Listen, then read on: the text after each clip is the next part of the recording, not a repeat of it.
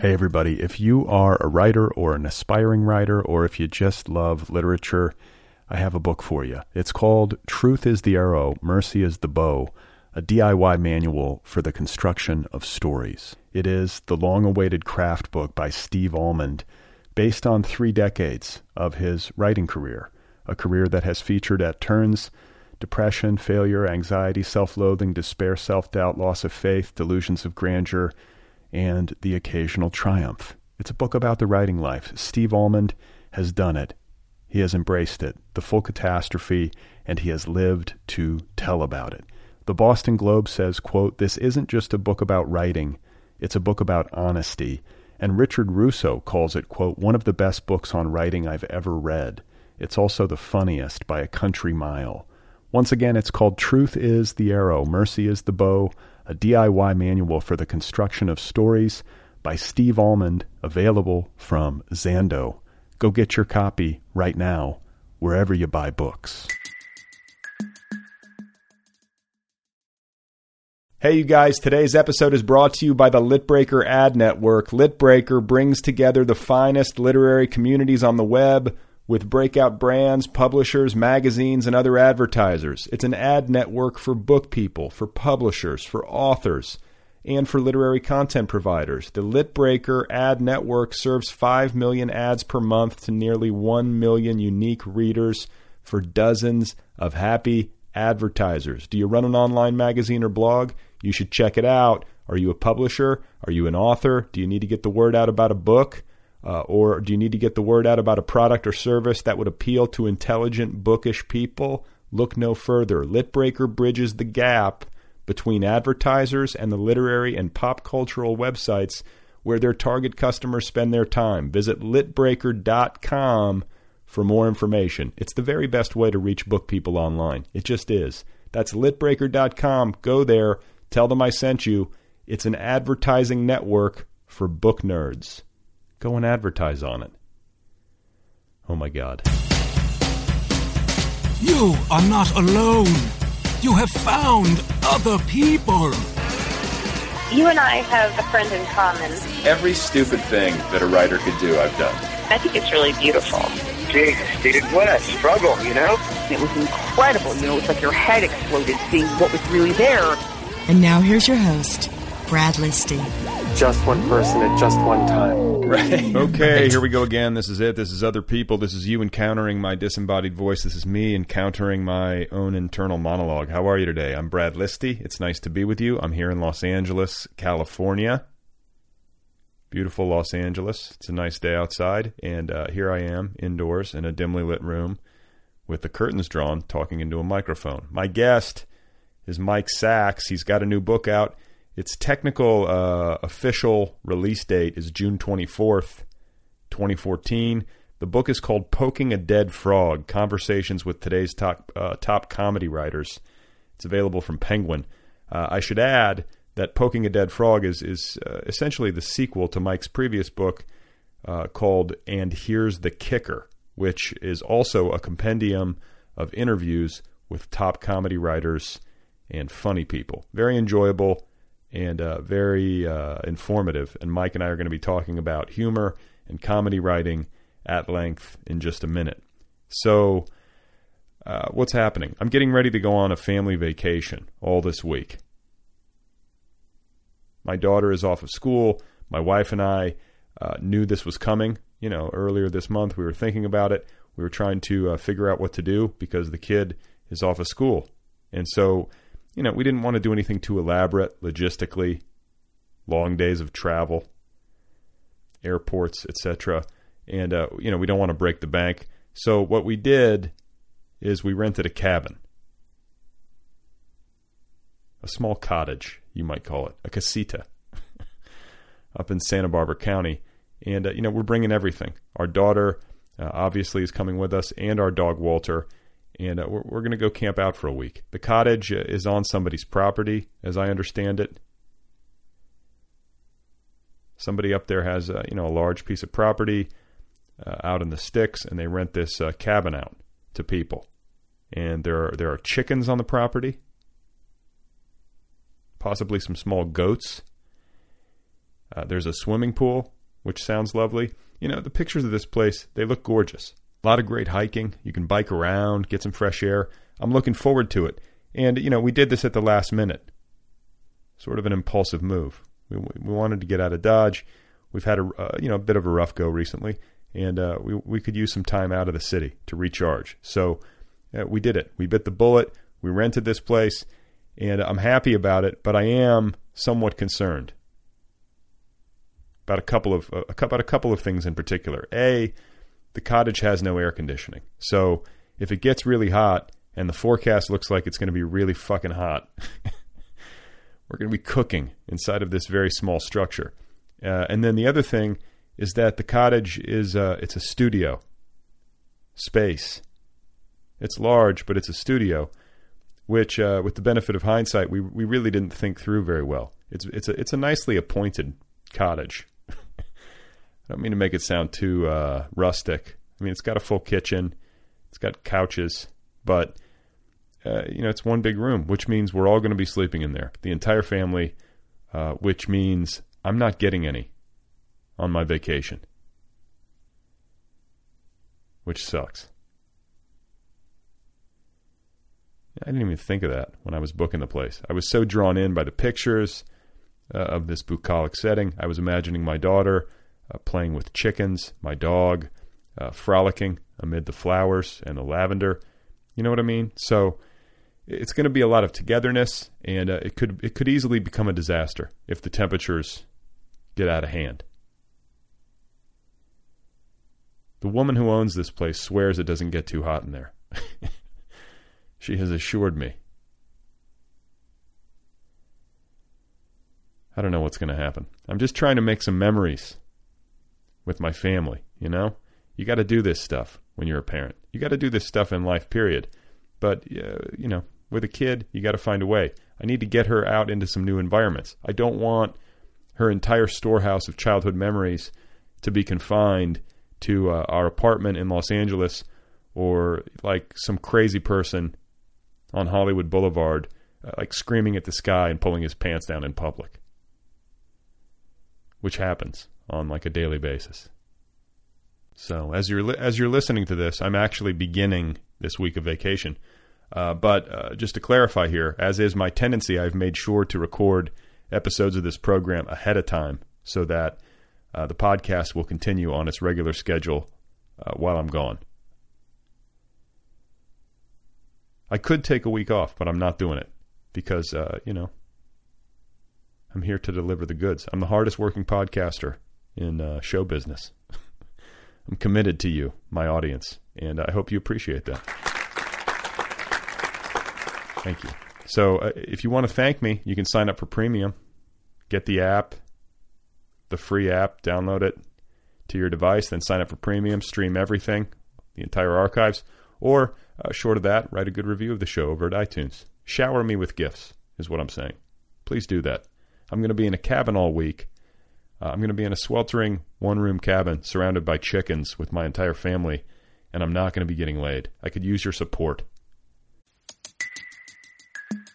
Hey, everybody. If you are a writer or an aspiring writer, or if you just love literature, I have a book for you. It's called Truth is the Arrow, Mercy is the Bow, a DIY manual for the construction of stories. It is the long awaited craft book by Steve Almond, based on three decades of his writing career, a career that has featured at turns depression, failure, anxiety, self loathing, despair, self doubt, loss of faith, delusions of grandeur and the occasional triumph. It's a book about the writing life. Steve Almond has done it. He has embraced it, the full catastrophe, and he has lived to tell about it. The Boston Globe says, quote, This isn't just a book about writing, it's a book about honesty. And Richard Russo calls it, quote, one of the best books on writing I've ever read. It's also the funniest by a country mile. Once again, it's called Truth is the Arrow, Mercy is the Bow, a DIY manual for the construction of stories by Steve Almond, available from Zando. Go get your copy right now, wherever you buy books. My guest once again is Mike Sacks. His new book, Poking a Dead Frog Conversations with Today's Top Comedy Writers, is available uh, now from Penguin. Great time talking with him. We share an interest in this uh, comedy writing stuff. His books are an invaluable resource if you're into that sort of thing, and it was just it was a great fun getting to uh, chat with him. So here he is, folks. This is Mike Sacks, and his new book, once again, is called "Poking a Dead Frog." Right now, I am in Condé Nast, 22nd floor, looking west, uh, actually right next to where the ball drops at New, New Year's Eve, and um, and also into Jersey. Okay, so Overcast day, 3:15. Just returned from a long lunch meeting. all right, so uh, like Vanity Fair, Vanity Fair magazine. New Yes. York City. Okay, so what's uh what what do you do for Vanity Fair? Uh, editorial department, a reporter researcher. Okay, So uh, wor- work with writers, and most of the writing I do is for other magazines and for books. Um, you know, I freelance for Esquire, GQ, New Yorker, and other other such magazines. And at Vanity Fair, it's mostly editorial. so like if you if somebody's on assignment and they're doing a big feature for uh, Vanity Fair, like you'll help uh, edit the piece. Yes.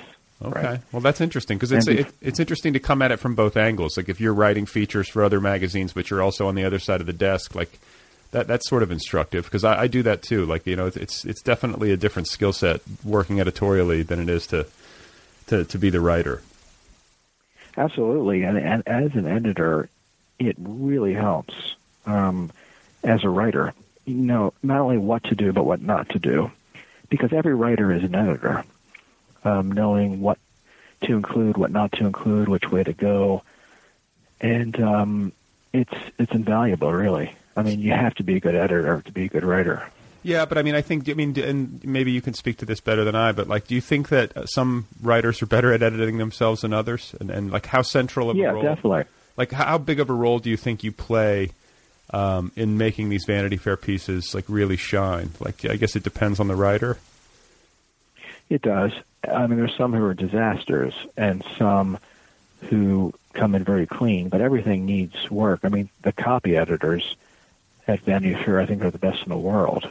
They're amazing. In fact, I use one for all my books, um, Stephen Nix, who is amazing. So everything that comes in, no matter how good, no matter how, how good a writer you are, is going to need some editing. I think the only person who um, this may not apply to was Christopher Hitchens. His pieces came in incredibly clean, but you know he made mistakes as well. So um, Did you get to work with him? I did. Yeah, he was amazing. He he was uh, um, one of a kind. Yeah. he was you know beyond being brilliant, which he was. He was just a very nice guy and very interested in a lot of things and in a lot of people. And there are some writers who won't speak to someone on editorial staff if they're not high on the masthead. But he would speak to everyone, and I think that showed through with his writing because he was just an interested person, interested in many things. And I think that makes the best type of writer, rather than someone who uh, shuts himself or herself off from the from the world. He opened himself up to the world. He would have a drink with anyone. Yeah. And I think because of that, he met a lot of interesting people and came up and found out about a lot of interesting stories because of that. Yeah, that's a good point. You know, because I think there's a, like a, a natural tendency with our, uh, with writers and um, you know just creative people generally sometimes to uh, you know want to work solo or to close off or to I, you know there's a there's a multitude of ways that that happens in life. You know where you kind of can become Yeah. sealed off, and that's not good for art. It's not, and uh, that was a mistake I made when I first started off. I was totally alone, um, and I think that's very unhealthy, both socially as a person, but also professionally. You need to open yourself up to anyone and everything, and you never know who you'll meet, who you make a connection with. I mean, not just a business connection, but just a human connection. And to close yourself off uh, to the world and to experiences is not a thing a writer should do. They should be as open to as many uh, experiences and people as they uh, possibly can. There's nothing to be gained from staying at home and watching TV. It's um, as a writer, you really can't get anything from that. It, it's getting out in the world and meeting people and uh, discovering different things that makes you a better writer. So, what was this period where you were closed off? Was this like your early twenties out of co- or out of college? Don't, Yes, don't know what to do. yes. exactly. Yeah, I was um, living in New Orleans, and I was. I call it my fat Elvis period. It was a very depressing, awful period um, where I was just circling the drain. You know, you you become insular, and I was writing, but the writing wasn't good. Um, it was very much um, just kind of stilted, and until I got out into the real world, it didn't improve. And And so- it, that's really something that I would recommend any young writer to do is like go out, meet like-minded people, and just go through life together. You don't fight it alone because it's not a competition. Okay, so how did you how did you get out of that slump? it took a while. I was working in a record store in New Orleans and then Maryland, where I'm from. Um, worked there for off and on for ten years, Kent Mill Records. Um, and then from that record store, I just lucked into some awful editorial job in D.C. for a newsletter. They have a ton of newsletters in D.C. for associations and other um, you know all these government places. So like I got that, and then from there I went to Knight Ridder News, where I worked weekends and nights on top of my other editorial job, and then totally locked into a job at the Washington Post. I was at, at the Washington Post, typing in um, classifieds, and this is pre-internet, and um, just wandered into the job office one day and saw that they were hiring an editor for the uh, syndicate, the Washington Post Writers Group, which put out George Will and uh, Ellen Bryant Quinn and Tom Shales and David Broder and all these people. So it was just pure luck, and I, I applied and I got the job only because I knew this ancient word processing program called Xywrite. What was it And called? I only knew it because I worked at Xywrite, X Y W R I T, something like that. I knew it because I worked at Knight Ridder and they used it. So um, it was just luck, you know. But that that's a case of being out in the real world and um, experiencing things. And you know, I never would have known about this job if I had been back in my apartment. Well, I was going to say it's like the what's the old Woody Allen quote? Like eighty five percent of life is showing up, or whatever. You know. Yeah, well, what's interesting about that quote is I, I've been trying to narrow down the exact percentage, what he used. And actually, what I found was that Marshall Brickman, who co wrote Annie Hall, uh, Manhattan Murder Mystery, Manhattan Sleeper, and other movies, was quoting Woody Allen. Uh, so the quote comes from Marshall Brickman quoting Woody Allen, but I've never been able to determine what, what the exact quote was. But I mean, the gist of it is completely true. It's just you have to be out and you have to be experiencing because jobs don't come from someone going through a thousand resumes and determining who is the best candidate. It's having a face attached to that resume Right. and being at the right place at the right time. Right. Right. Right. So uh, you say you're from Maryland. Yeah. Okay. So born raised Virginia and then Maryland. Virginia, and then We're Maryland. born in Virginia and then, yeah. of writerly uh, stock, or like your parents work in journalism. no, no, not at all. Um, I didn't know any writers growing up. In fact, I don't think I knew any writers who, or anyone who knew any writers. It was just a mysterious world. But I was very much into books as a kid. A huge fan of books.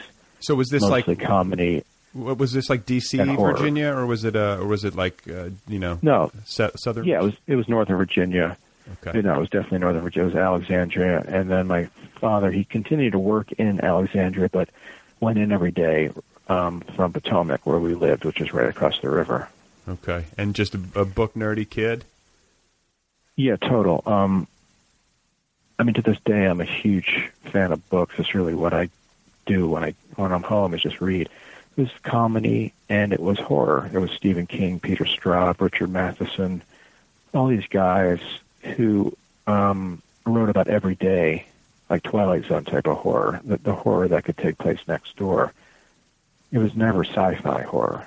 It was just like the murderer who lived next door. I was fascinated by that. Well, I think that's interest. That's an interesting point because you have like to have that dual interest. Because uh, I was a comedy nerd as a kid. Uh, I mean, not to like not to like excess, but I mean, I had like uh, you know albums on cassette tape, like Sam Kinison albums, and I was obsessed. I was obsessed with Eddie Murphy as a kid, and George Carlin, and and I was also uh, as a you know an early adolescent like super into Stephen King and horror. So it's like you think there's something to that dual fascination, you know, like death. No, definitely. No, I think they're very, very, very closely related. Very closely related.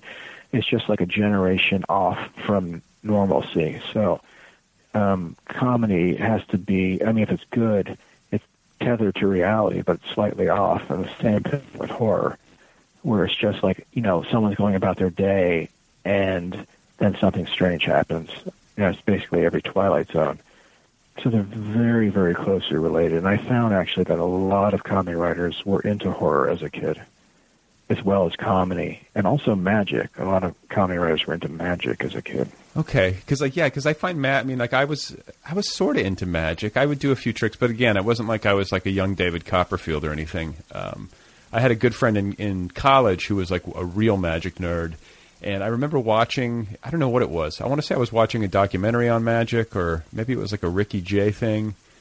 But it, Oh yeah, I love him. yeah, but I mean, whatever the case, they were talking about like the psychology of kids who gravitate towards magic and who want to like, you know, create their own reality, escape from the one that they're in. Like, there's definitely like a uh, a psychological link, and may, maybe between Oh yeah. comedy Yeah. and magic. And, and I don't know about Definitely. horror. Horror is more like face the fear, and then comedy and magic might be to either escape or transcend it. Yeah, but it's both about control. You know, you're in control, and also you're hiding behind either a joke or a trick. So it's really good for shy people. Um, you don't have to be the one out there.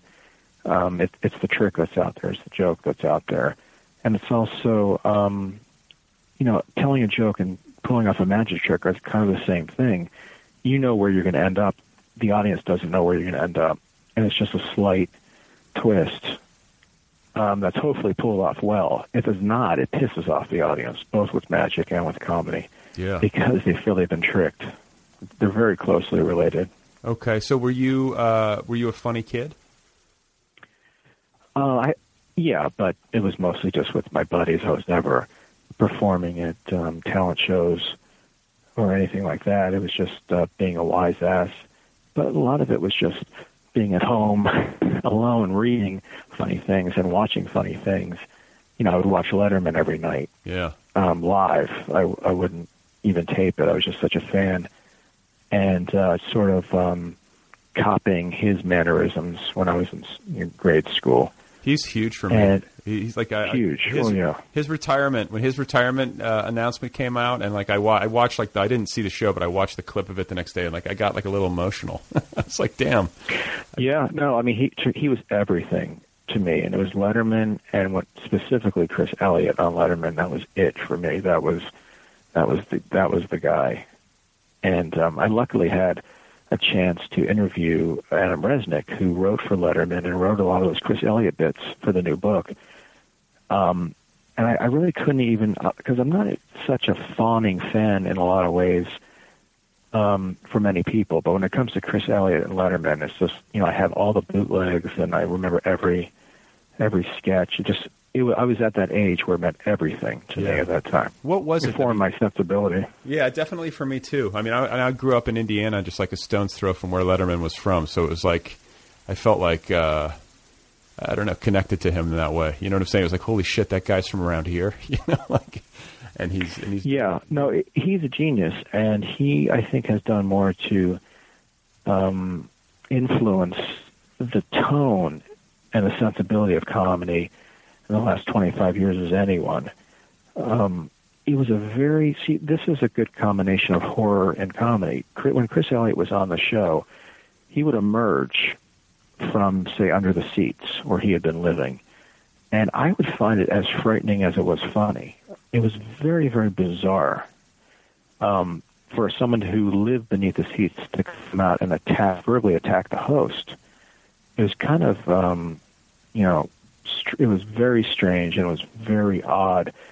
Usually in the past, you would have these special guests or characters on shows that were, um, you know, they would do their thing, but they were never sort of unhinged. And I always found Chris Elliott, when he was on Letterman, particularly, completely unhinged. Like anything could happen. Well, you don't yeah. know where or or when he would emerge. Well, yeah, I just remember, I remember. I'll never forget watching a bit he did where he came out with those puppies, and he was like going to do a taste test between like the new and improved canned yeah, dog food. I remember that. Yeah, yeah, and, he, And then- I remember that very well. And then he started eating. Yeah, go on. I was going to say, and then he started spooning it into his own mouth, and it was just like, the, and the audience I thought was going to like hurl. You know, it's just disgusting. Right, and then he said, "Dave, I'm sorry, I can't tell any difference."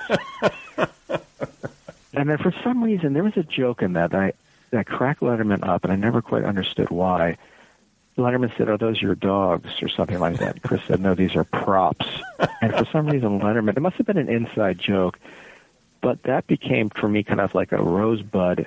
Like, where did that joke come from, and why did it make Letterman laugh so much? it was, no, these are props. I still don't know what it means, quite frankly, but it still makes me laugh. Uh, It's like you know, I and I'm, I'm, I wonder if it was scripted. It sounds like something that was off the cuff, but that maybe maybe I don't think so. I, I think no. I think it was. I think it was a reference to maybe the rehearsal. That would be my best guess. Yeah. But I don't know. I mean, everything he did just made me laugh, and I was known at school as like the Chris Elliott guy. Like if if anyone had any questions about Chris Elliott, you know, not about science or math or English, but like Chris Elliott, I was the go-to guy. They would come to me and ask me like, "W- "What happened on this sketch?" Or what happened on that sketch, and I knew all the sketches. That that, that was my claim to fame in my high school. So, did you ever get a chance to talk to Letterman? Did I what? Did you ever get a chance to talk to David Letterman? Talk to Letterman? No, I never did. I had a chance to talk to Chris Elliott, um, and actually his father, whom I'm a huge fan of, of Bob and Ray. Um, I think they're brilliant, and it was a huge influence on Letterman, Bob and Ray. Um, just by chance, I my in-laws in Maine happened to live near Bob Elliott, and I interviewed him two summers ago for the new book, and that was a real treat. That was great. Yeah. But uh, Dave Letterman, like he's he's sort of elusive. He's hard to get. I don't think anybody can talk to him practically. No, and quite frankly, what I've learned over the years is that big names don't necessarily give big interviews. Um, there's certain people that I would love to talk to: uh, Steve Martin, Albert Brooks, Dave Letterman.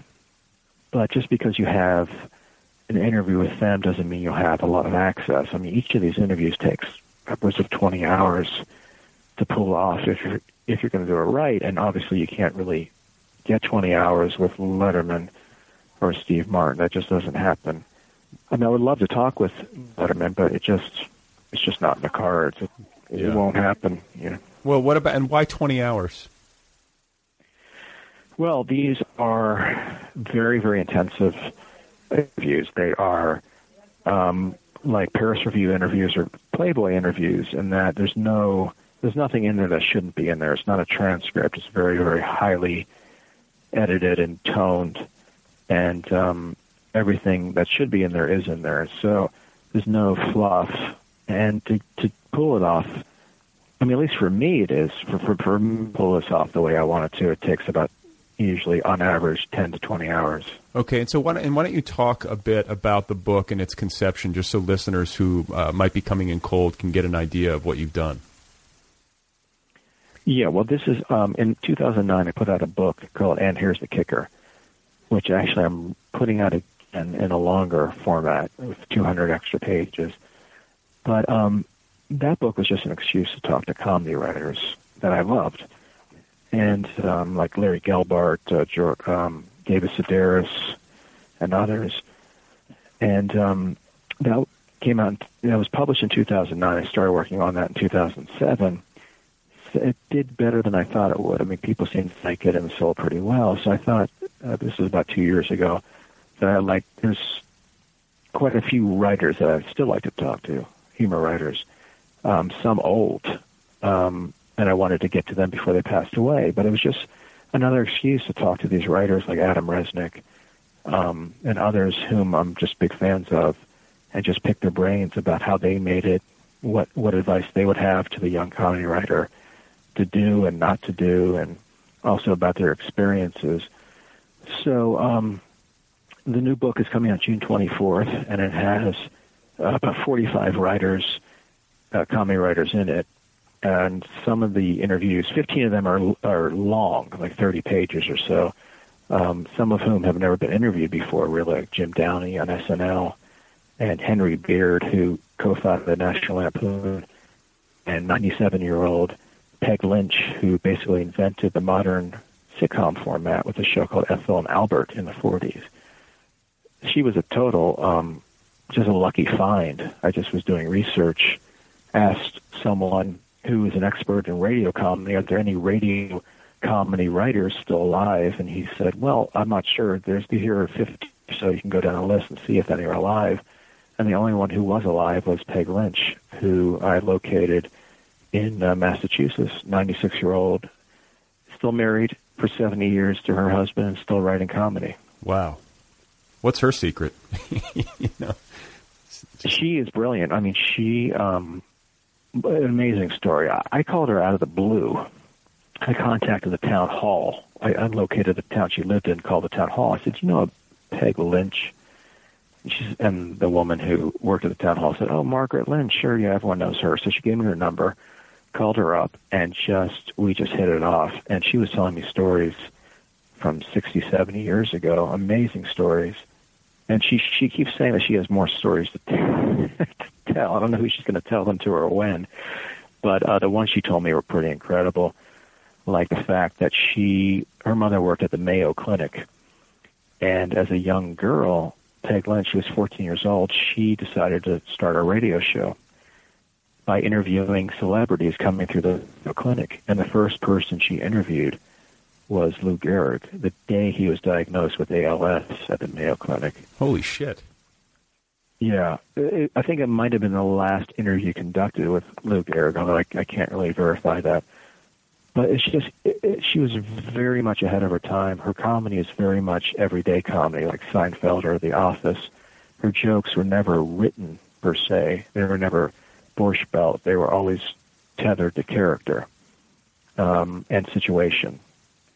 And it was, you can see sort of the same um, DNA in a Seinfeld or in The Office with what she was doing in the 40s and the 50s.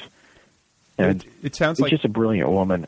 Well, you know, it, it sounds like maybe she had a better idea of what television can do because you know, like writing, like if if she's, you know, inventing uh, the sitcom, you know, or the the basic format for the sitcom, and and writing this situational humor that's tethered to the everyday.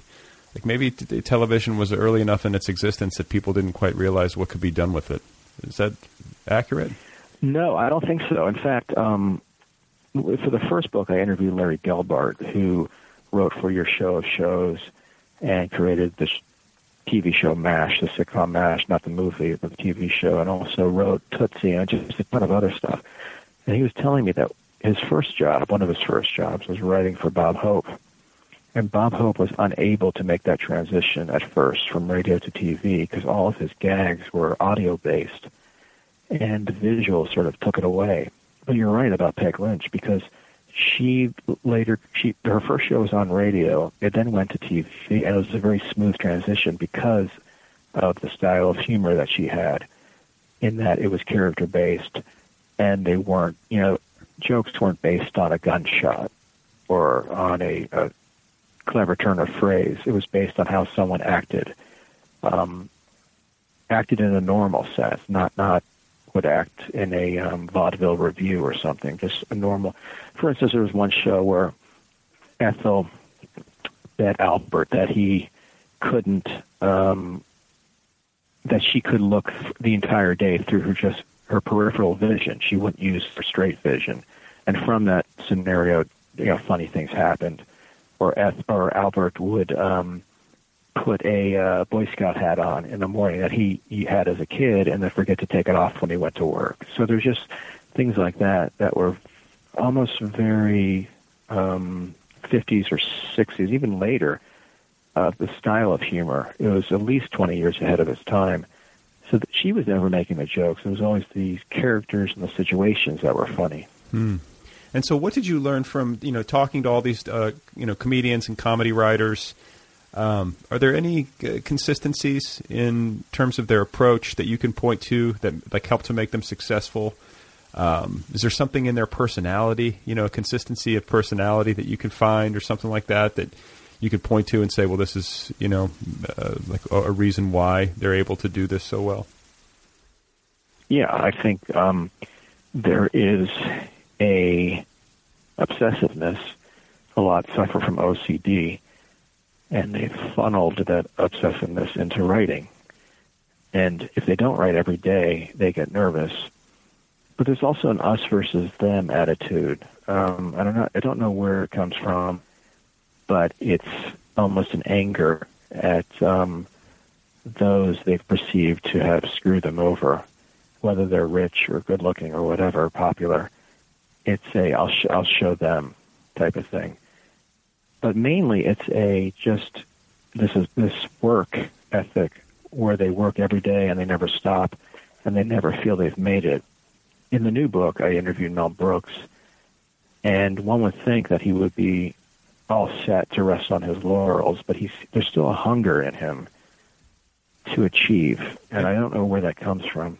Well, and, and also, and he's just like incredibly sharp for his age. Like I heard him interviewed. Oh, he's unbelievable. Yeah, it's, it's astonishing. I mean, he he remembers literally everything that has happened over his career, and I think partly that has to do with him leave, living a clean life. You know, he hasn't done alcohol, drugs, or anything. His life has been comedy and working, and um, all he's ever wanted to do was to achieve and to make people laugh. And it's still his goal. And he, he works at it every day. I mean, that's something that the biggest names to the smallest names that I interviewed do. Is just they work. They put their head down and they work. But that's not. But do. This is their job. But not all of them do it clean. you know, like uh, many comedians. I think a lot of funny people are in pain, and you know, being funny and finding the joke. Oh, he's in pain too. Yeah, but I mean, yeah, I, I, I mean, think he's totally in pain. I, but I think that maybe his, you know, he's able to, you know, work through it without needing to go self-medicate or whatever. And I think a lot of uh, funny people, you know, aren't so so lucky or so disciplined. Like, do you did you talk to people who had that experience or who've had to, you know, conquer that demon? Yeah, but a lot of them self-medicate through receiving appreciation through jokes. You know, it becomes a high for them, and if they don't if they don't receive that high, then it's like any addict; they crave it and they become miserable. So it, at first it's a high, but then it becomes just something to maintain your equilibrium. And if I think that's why so many comedy writers are miserable is that if they're not achieving the appreciation of their jokes, even for a day or two, they start to crave it like a junkie would heroin, and um, it just becomes a, a 24-hour pursuit.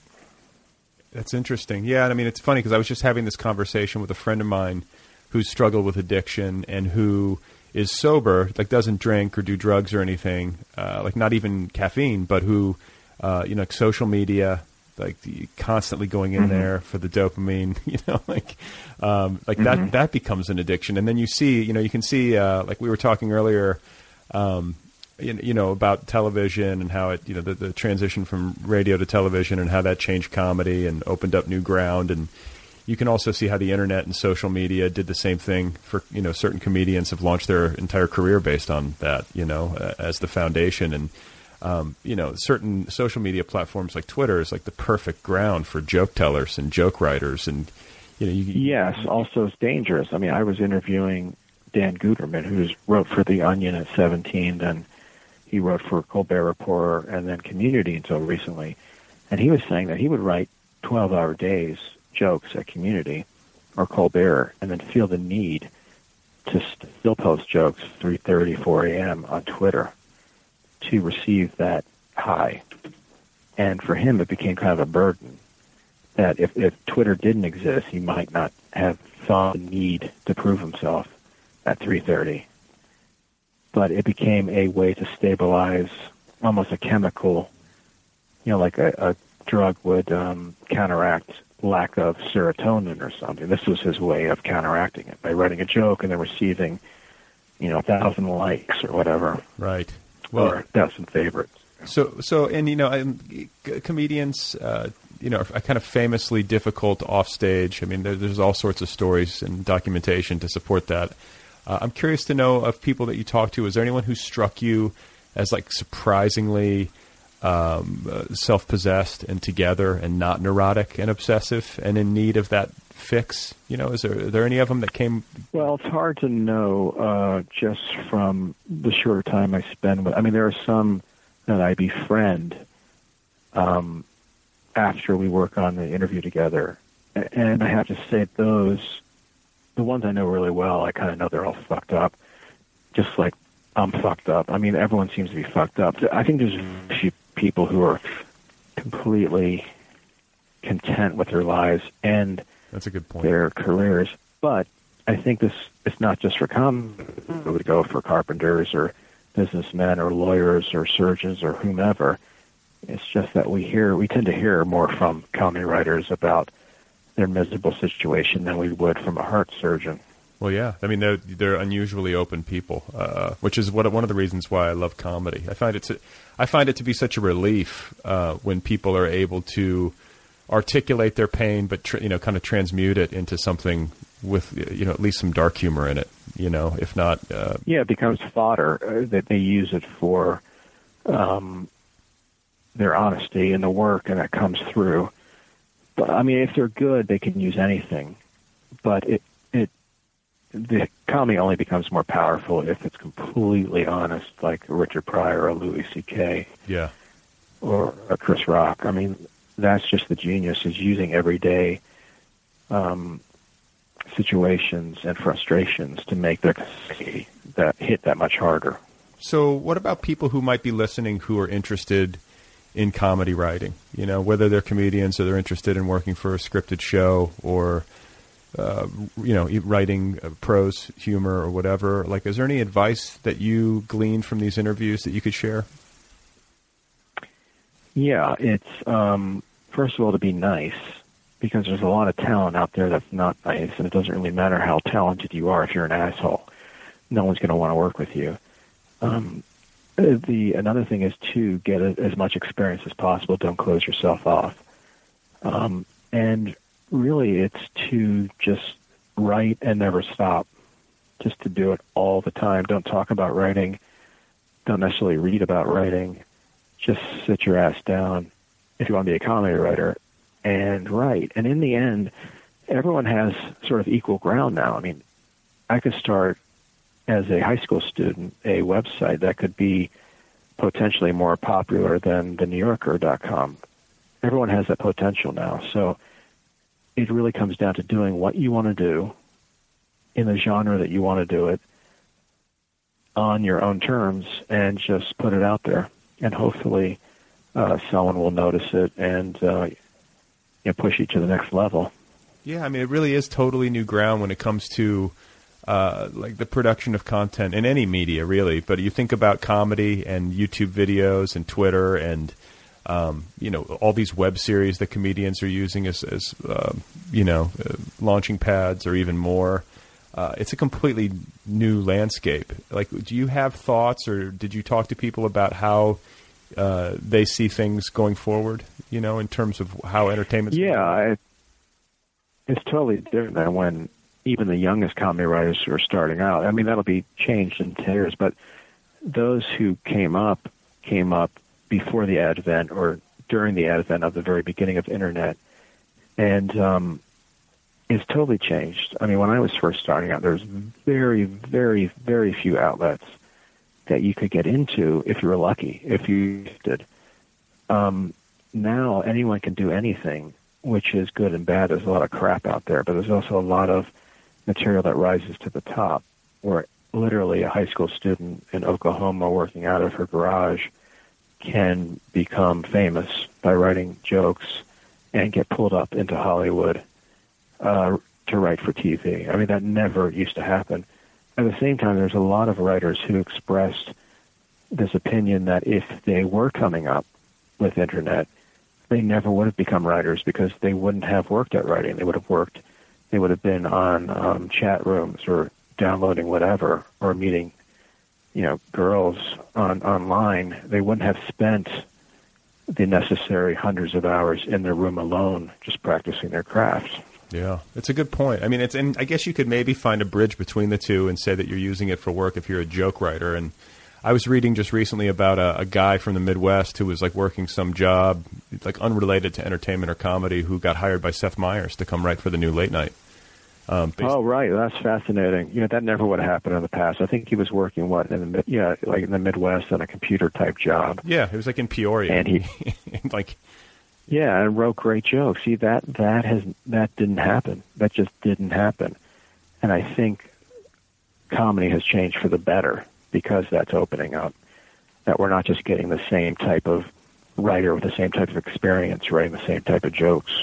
Yeah, yeah, I know. It's like definitely widened the like the or what is it? Lowered the the the bar in terms of getting in and being able to have your stuff seen. And um, you know, I guess like another like related question. You know, because you have all these different people, uh, millions of people uh, trying to do this or trying to be funny on the internet and trying to get clicks and views and whatever.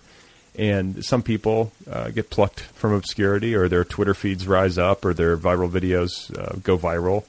And uh, I, I I wonder if you have any thoughts as to, um, you know, the the the split between innate talent and hard work. Like, you know, are, are people born funny? Um, and if they're not born funny, can they make themselves funny through hard work, or do you think it's it's something that you just have to kind of have?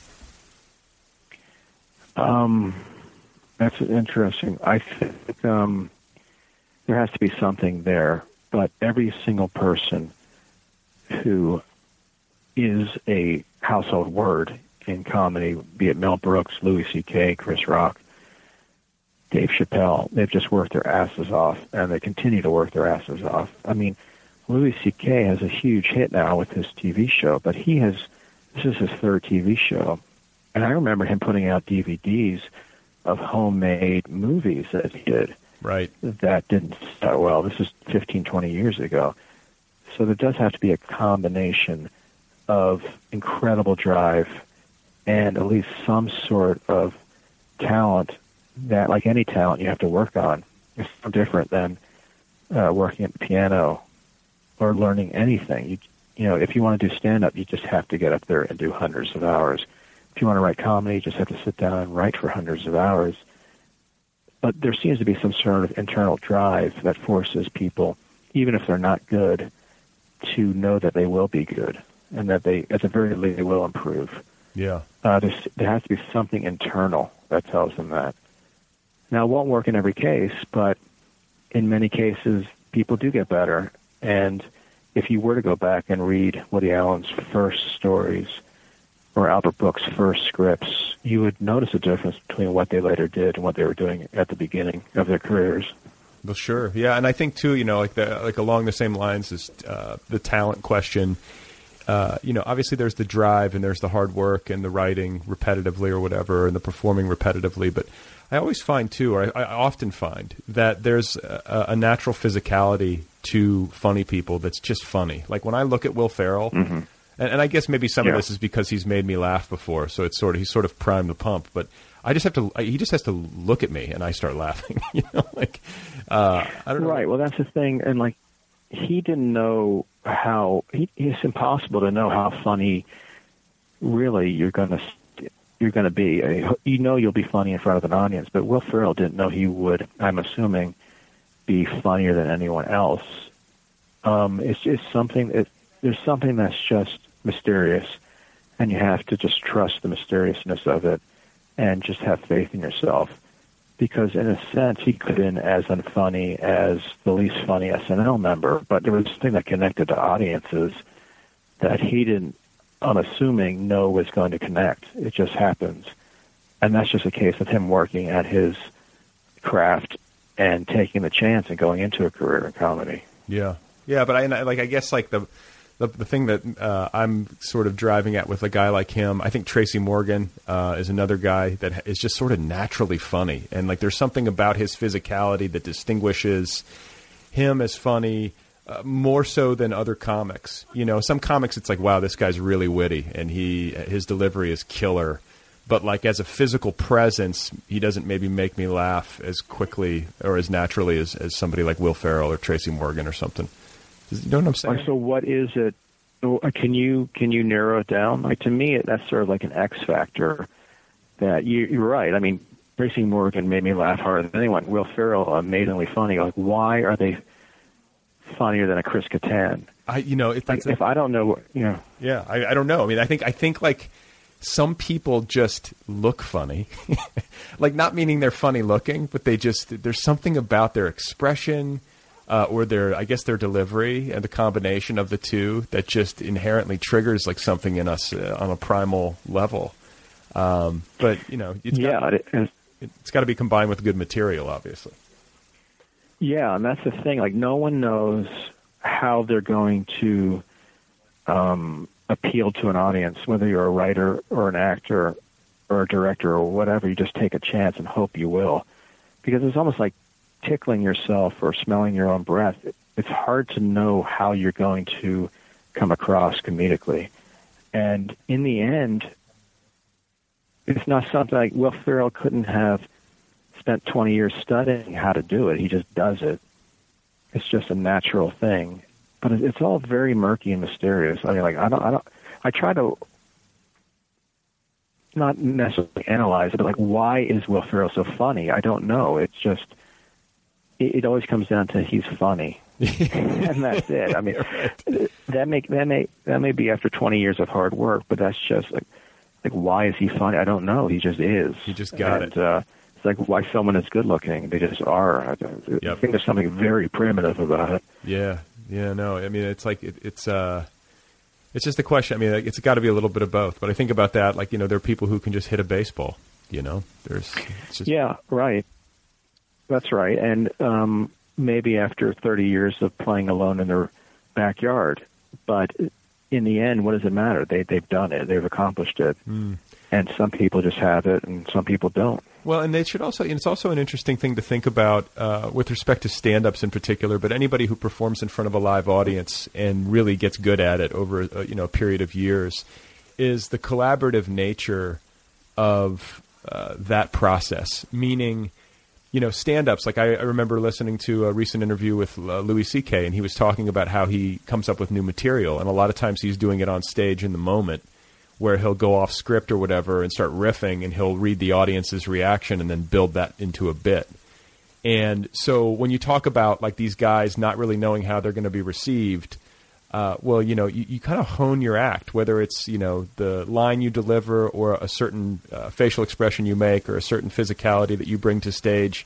You hone that by, by getting that feedback. Do you know what I'm saying? So the, the audience is a, a huge part of that development. You know, you have to have that. Well, yeah, uh, right, and that, that's a case of opening yourself up. Like if Louis C.K. were home alone in his pajamas, listening to talk radio and writing material, he couldn't have come up with certain material that he came out with in front of an audience. It's very back and forth, and comedy has to be that way. And that's another case of getting yourself out there. And actually, stand up and improv is incredibly important. A great way to learn comedy for any writer, even if you don't plan to go into it professionally to know what works immediately. Um, you know, it's easy to write these jokes at home, and whether people laugh at it or not, you'll never find out. But if you're doing improv, either they will or they won't laugh, and there's no quicker way of finding out what will work than to be in front of an audience. It's a cold judgment. You know, there's no hiding. There's no faking it. No, there isn't. No, there's absolutely no faking. And people aren't going to fake their laughs in a comedy club, um, and nor should they. I mean, it's you know, just because someone wants to be a comedy writer doesn't mean that the audience has to encourage him or her. It's really um, very basic. Are you funny or are you not funny? And it's up to the person to decide what makes them funny or what will make them more funny in, down the road, and what what it, what it's going to take to make that transition. I mean, you know, what did it take um, Patton Oswalt to become a brilliant comedian? I've seen early tapes and he was young and new at it, and he was you could see he was a bit struggling. Like, where does that spark come from? It's just very mysterious. Um, like, why did he become brilliant and others didn't? I don't know. It's just it's a strange thing. It's very murky. I think people. I think some people quit. I think a lot of people quit, or they get bitter, or you know, like there's. Uh, I think a lot of times people just the people who make it are the ones who keep going because uh, you know not to keep going back to Louis, but I just I think it's just because of the same interview. But um, you know, like you said, he had three television shows, or he's had three. Uh, I think the the most recent one that's been this big success is his third, and uh, you know, he he was asked about it, and he's like, "This has been a horrible twenty year process." yeah, he's like, right, is- and the, the, like the the path to getting here has been an absolute nightmare. Uh, yeah, right. But, but he didn't That's stop. You know. he didn't stop, and that's really the the thing from um, a difference between making and not making it is like you got you can't stop, and you do have to enjoy it. You know, if it's torture, you're going to stop. And you knew I don't know Louis C.K. at all, but I assume he enjoys the process. If he didn't, he would have quit long ago, and a lot of people do quit. But this is a guy who's been in the business over 30 years Yeah. and has never stopped. I mean, he just he's like Mel Brooks. I mean, Mel Brooks is close to 90. He's not stopping. He's creating a new Broadway show. Uh, This is their this is their life. If there's anything else these people could have done, and you see this often, you know, they go into their father's business or they go into law or whatever, they're going to do it. But if it's their life, then they'll just keep at it until the day they die. Yeah. Whether they become popular or not, you know, a lot don't become popular. Well, and like Louis, you know, like he's fa- like famously hardworking. Like even comics are like Jesus. You know, the guy's like super prolific and just never stops. But um, when you think about when you talk about whether or not somebody who's worked that hard and has been through the trenches the way that he has and has come up kind of the long, hard way uh, to the top of the mountain. Uh, when I think about his stand-up act, and I think about the, you know how he smiles when he gets a joke, you know, like when he, Yeah, like, right, right. that that smile to me is like a huge part of I think because I've kind of thought like why is this guy so good at this and it's like you know when it comes to like the physicality of a comedian of a funny person like that smile to me is is hugely winning. And I think it's a big reason why his appeal is so uh, strong for people. And I think it's real. Like I think he really loves it. Like Oh, know, yeah, it's not yeah. it's not like he's just up there like you know beaming at the crowd for effect. Like it, it's No. it's like a kid. You can see it. You know, there's something childlike about it up there Right, and you, you see that with musicians too. I mean, like if, if you see a Paul McCartney, well, why do his melodies hit harder than other people's melodies? Well, I don't know, but maybe he enjoys the process of writing a song more than others, or maybe he just has it. I don't know. yeah Uh, the whole thing is, I mean, that's the thing with these books is like you can't, and I'm including I'm including my book and books in this is like you can't study any book and improve overnight, you know, and no one's going to have the same answer. It's up to you to decide what works, what doesn't work, and how you're going to make it. It's a very personal thing, and um, there's no answer, and that's why I think courses and um, books and all these other things when it comes to comedy are sort of ridiculous. Because first of all, they're usually taught by people who have not made it, who are, need money, and who can't make a living at what they're doing, and need extra money. But there's no one answer, and it really comes down to you wending your way through life and just finding out what works and what does not work. So why why write the book? I mean, is this like I'm assuming like part of it is like uh, curiosity um, and wanting to provide uh, you know some sort of resource for people who have an interest in this, and uh, obviously comedy writers who, who you know lot, many of whom work kind of behind the scenes but are of great fascination to people. It's nice to be able to kind of spotlight them, but on a personal level and on a creative level, were you going into this thinking like I want to learn uh, more about how to do this? I want to use this to help me get to X or create Y? Well, if anything, it was sort of um, selfish. I mean, I just I just wanted to talk to these people, and especially the older ones, Peg Lynch, Mel Brooks, Larry Gelbart, whom I spoke to in the first book, who has since passed away, Irving Brecher, who was 95 when I talked to him, who wrote for the Marx Brothers, who punched up the script to The Wizard of Oz. These are just people who were connected to another time that I wanted to, to talk with and, and sort of find out how they did it. I mean, it was a very mysterious thing for me when I was living in New Orleans and in Maryland working retail. Like, how does one get from A, point A to point B? How does one become a Larry Gelbart? It just, I just, it was very, very, it was almost like going to the moon. Like, how, do- how do you do that? And that was, it's, that's still in me now. It's like, how do you, how did you achieve the success you achieved? Um, you know, in the case of Larry Gelbart, how did you start off as a 15 year old whose father was a barber writing jokes to support your family? I mean, how does that happen? It just, it's a very interesting process. It's almost like talking to a carny or something.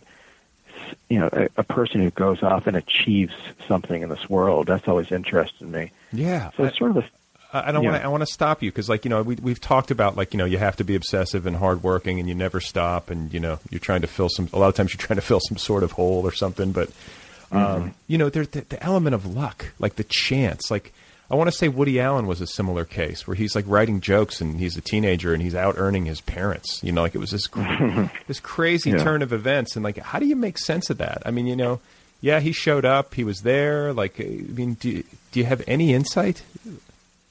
Well, no, that's that's the, that's the mystery. Like, why was he?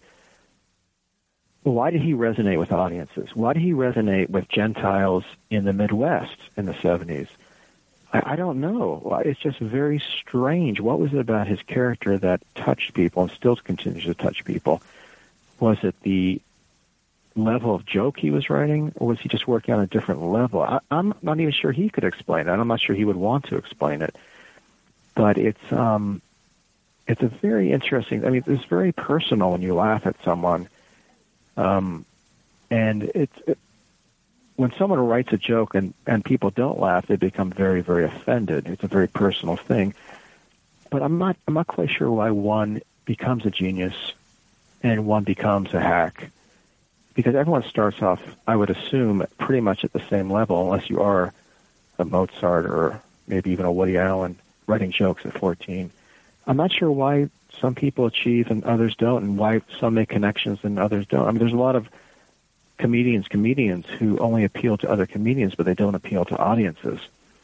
And I, I wonder why that's the case. Like, what does a Jerry Seinfeld have that another person who is respected in the industry not have?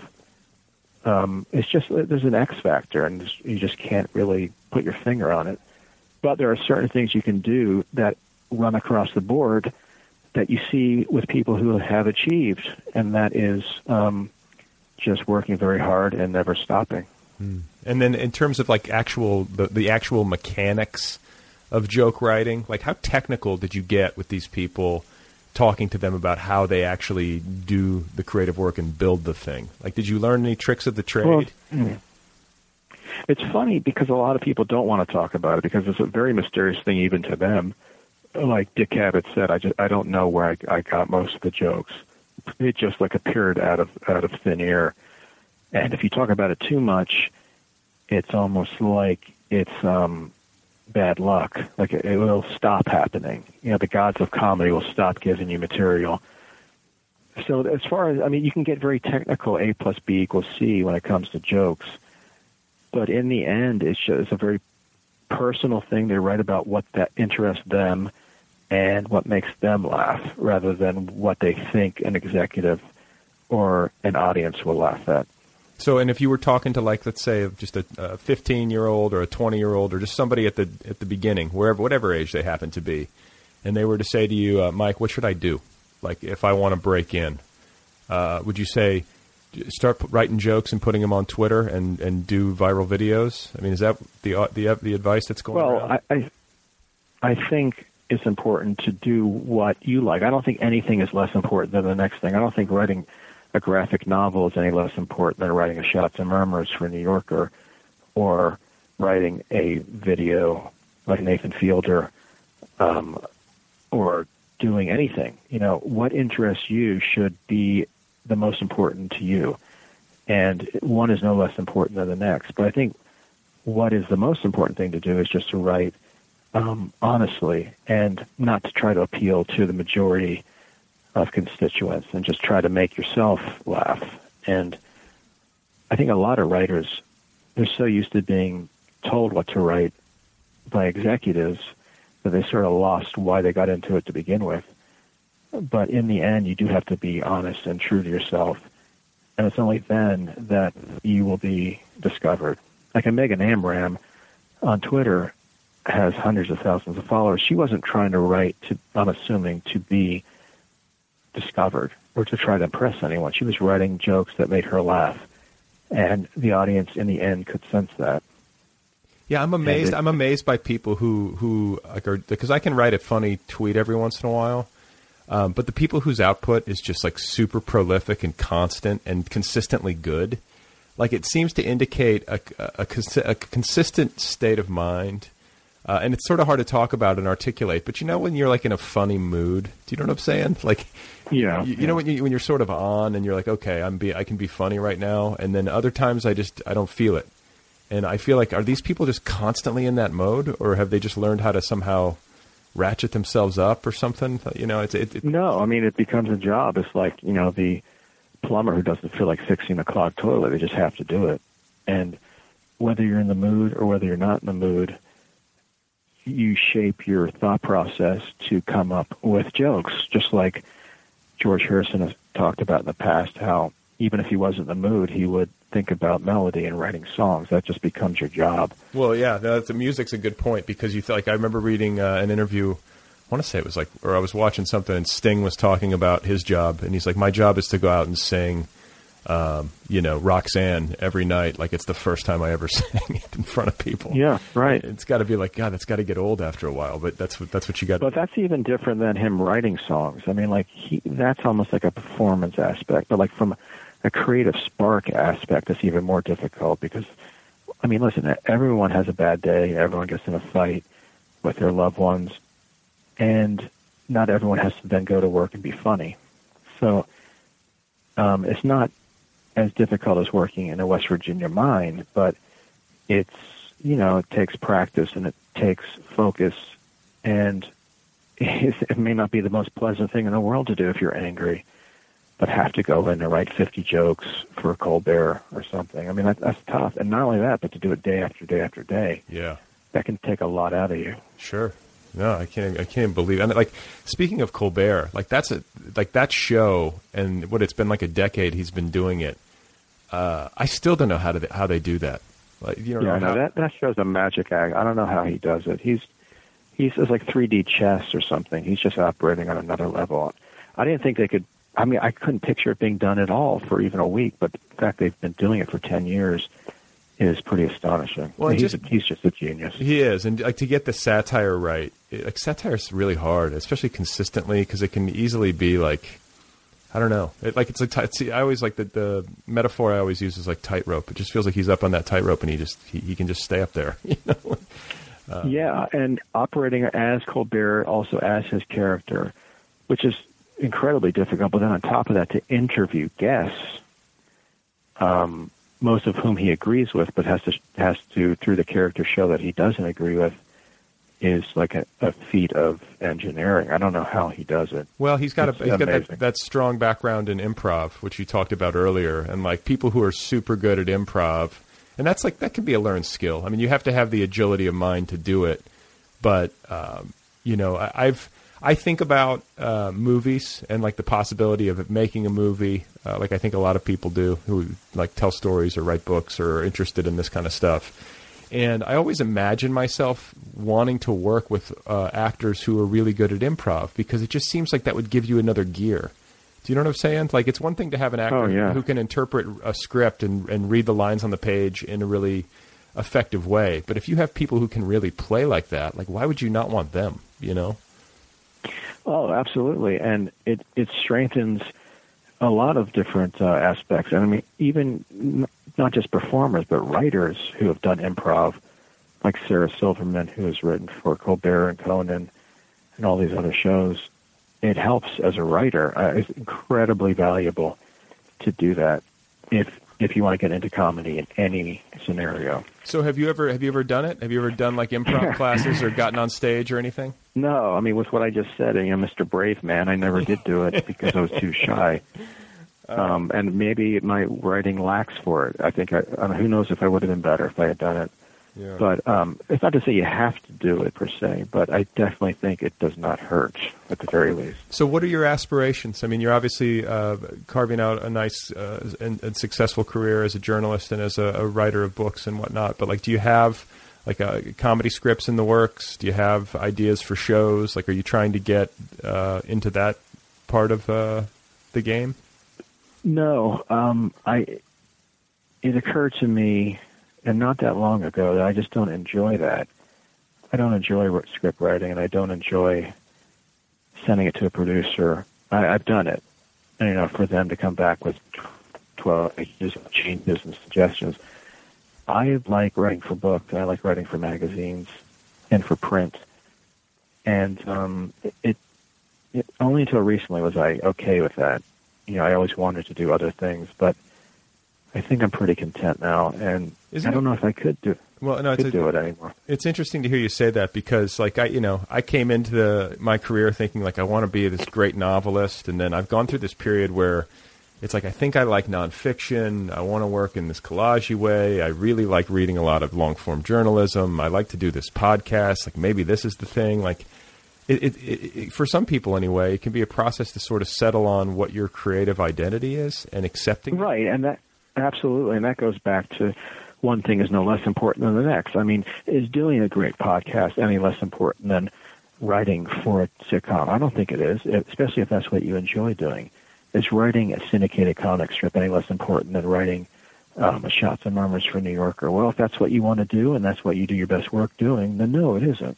And I don't think there should be any uh, sense from the person like that only writing for TV comedy is important, or only writing movies is important, because there are upsides and downsides to every type of writing job, and quite frankly, um, there isn't much money in writing books or articles, but I don't have to deal with the bullshit of Hollywood, Right. and I, I can write what I want, and I can, at the end of the day, be happy with the fact that I got to write what I want in the way that I wanted to do it. Um, that it took a long time, but I th- I'm happy with that now, and I don't necessarily want to deal with other aspects of writing that I would find frustrating. Yeah. Yeah. Well, can you hear the vacuum in the background, by the way? Someone's No. okay, good.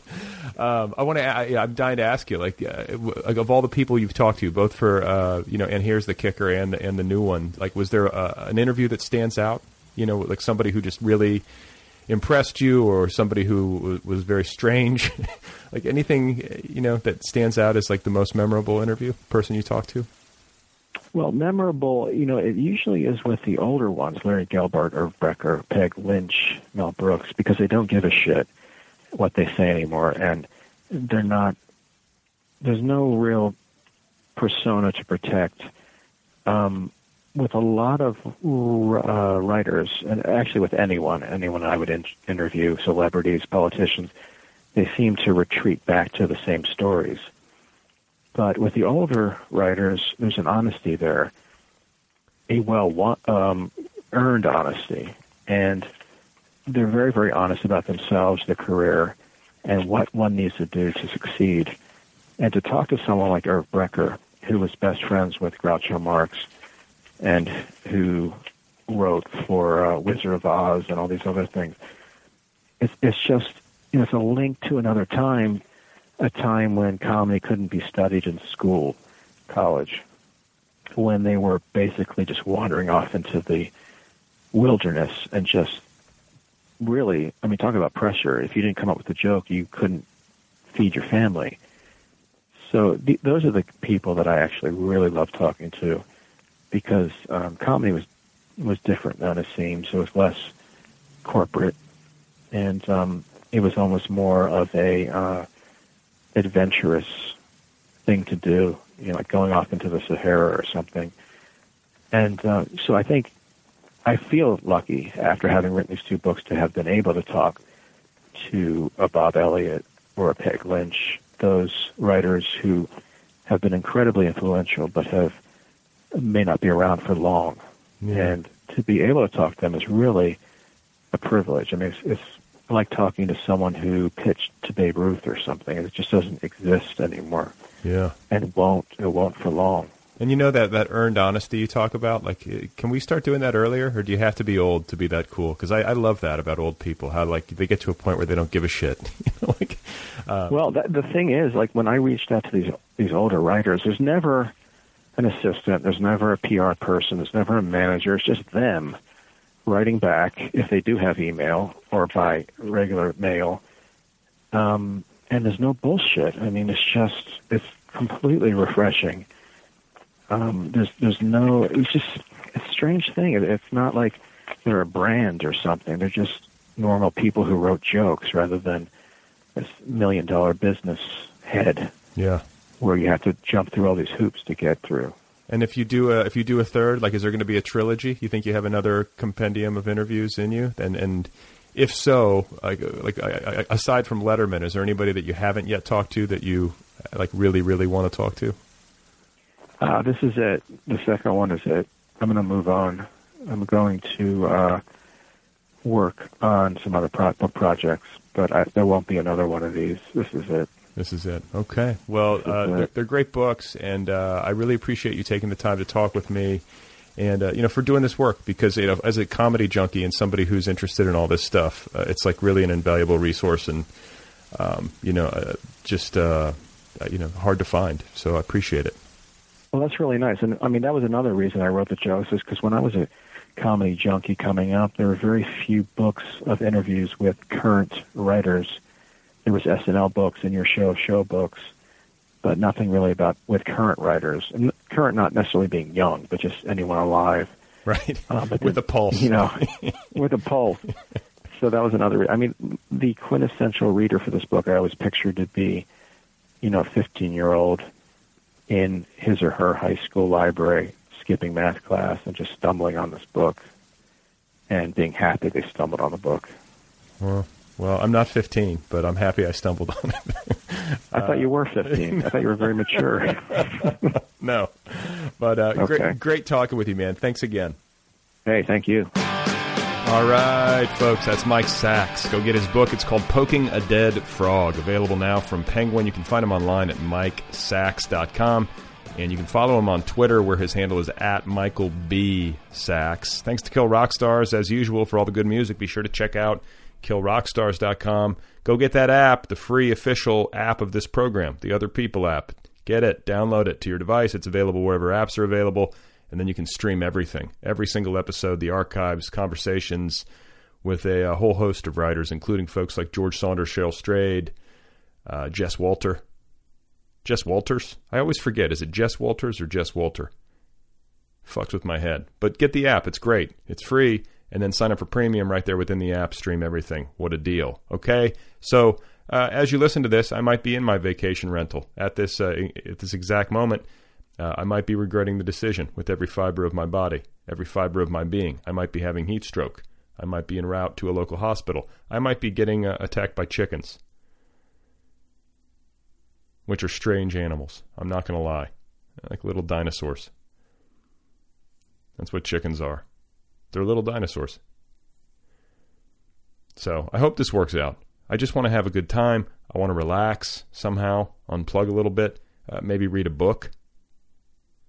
That would be a revelation. But you know what? It probably won't happen because I'm going to be with my daughter, uh, and uh, you know, I'm in a one-room situation.